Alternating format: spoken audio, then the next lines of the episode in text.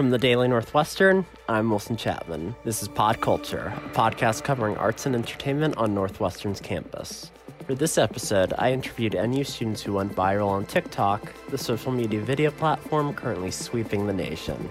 I talked to them about what it was like going viral, how they got into it, and why TikTok is so popular right now.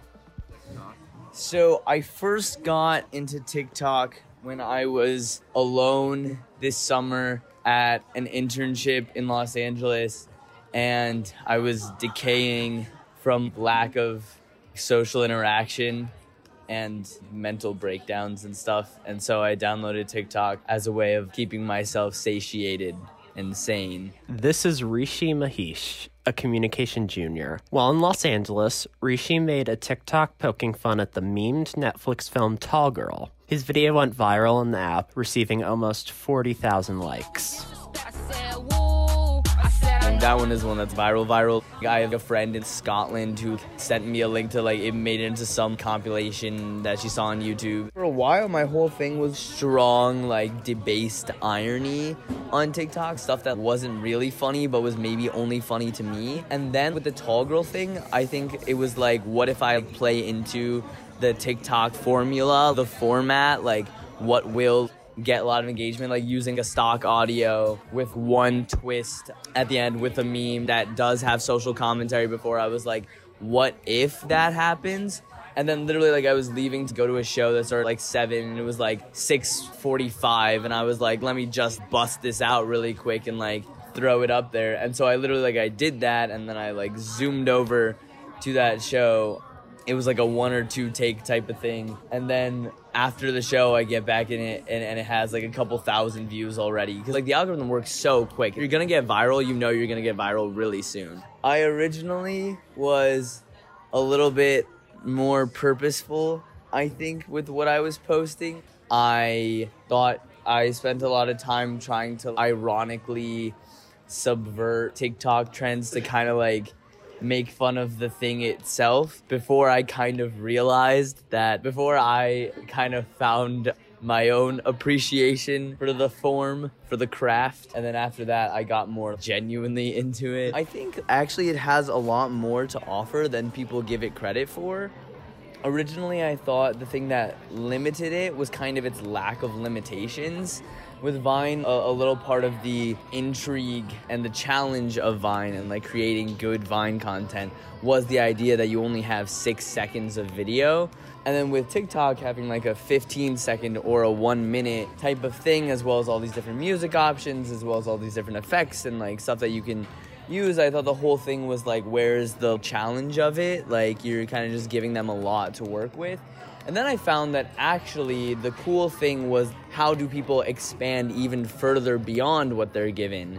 Then I like went back and looked at a bunch of like Vine compilations and stuff and realized actually I think the content on TikTok with all of this is actually way better than Vine really ever was because Vine was inherently like limited. TikTok is inherently helped by the fact that Vine existed. And now people have curated that humor way tighter and way punchier than I think Vine even really ever was. The fact that it's one of the only social media platforms that actually encourages in person collaboration and stuff is actually kind of crazy and very cool. It encourages getting together with your friends and making a TikTok, you know? I've done that with so many people since. And I think it's really fun when like you can just be in Norris and like a certain song comes on and you look around and you see like in a couple corners two or three people doing the same kind of dance to each other like, like you know with their friends.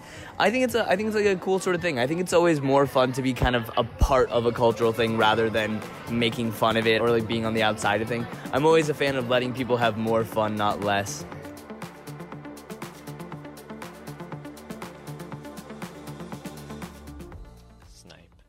Severus Snape. Dumbledore. Snape. Severus Snape. Dumbledore. Snape. Severus Snape. Dumbledore. Snape. Um, didn't make an account at first. Just kind of like scrolling, but then I decided to make my own account. You know, and just like make some goofy videos with some friends. This is Alyssa Birdie Galernick, a SESP senior. Last month, she and her fellow members of Northwestern's women's basketball team went viral for their TikTok recreation of the classic YouTube video, The Mysterious Ticking Noise, from the Potter Puppet Pals web series. I think the best thing about TikTok is like, it's so fun to see everybody else what they post, but like the best thing is when you make your own TikTok, the process of making it, going through it, it it's like the funniest thing in the world. You're just with your friends, and you can't even talk, like you're laughing so hard. The TikTok that made the team famous was created while Birdie was traveling with her team to Indiana for a game. I made like two or three videos, and then you know I was on the bus from the plane to go to the Indiana hotel, and I just had the Harry Potter puppet pals stuck in my head. I like I literally have not watched that video in like four to five years.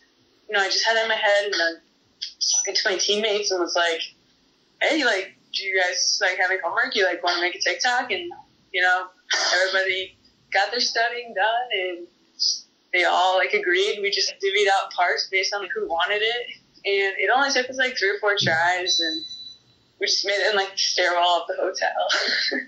the goal always is to be famous. You know, like on TikTok, you like you post to like go viral, but did I actually think it would go viral? Like I kind of had like a little launch, I guess, but you know, after like four or five days of only like 300 views, I was like, oh, there's no chance. But then fifth day come rolls around, and I come back from practice, and I had like like 50 to 100 text messages, like missed calls. I'm like, what's going on? Your TikTok's on the For You page, and like I'm looking at it with like 50,000 views, and I'm like, dang, like okay, like I made it. Right now we're almost at a million, a funny video. We had a great time making it. Um, we've got a lot of positive feedback from a lot of people we've been interviewed a lot. I think it kind of helps that our program is kind of on the rise right now, and you know we're ranked and we're getting a lot more attendance at games, and so like people are starting to like us a little bit. So, you know, we're just giving a reason to talk about us a little more, I guess, because like we've received like so like so much praise, I guess, for it. Like people are constantly like, watching us.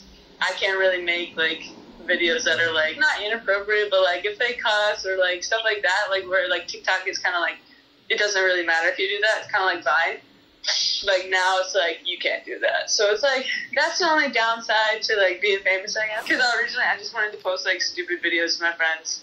Because like you know, being a student athlete, you're like literally monitored every second of the day. Like if you like something that has the word like shit in it, you're gonna get like freaking dragged into a room and like yelled at. That's the only downside. Other than that, like we send each other videos throughout the day. Like they're really funny. I really love TikTok except for like when I need to do work, like I gotta stay off the app. It's so addicting.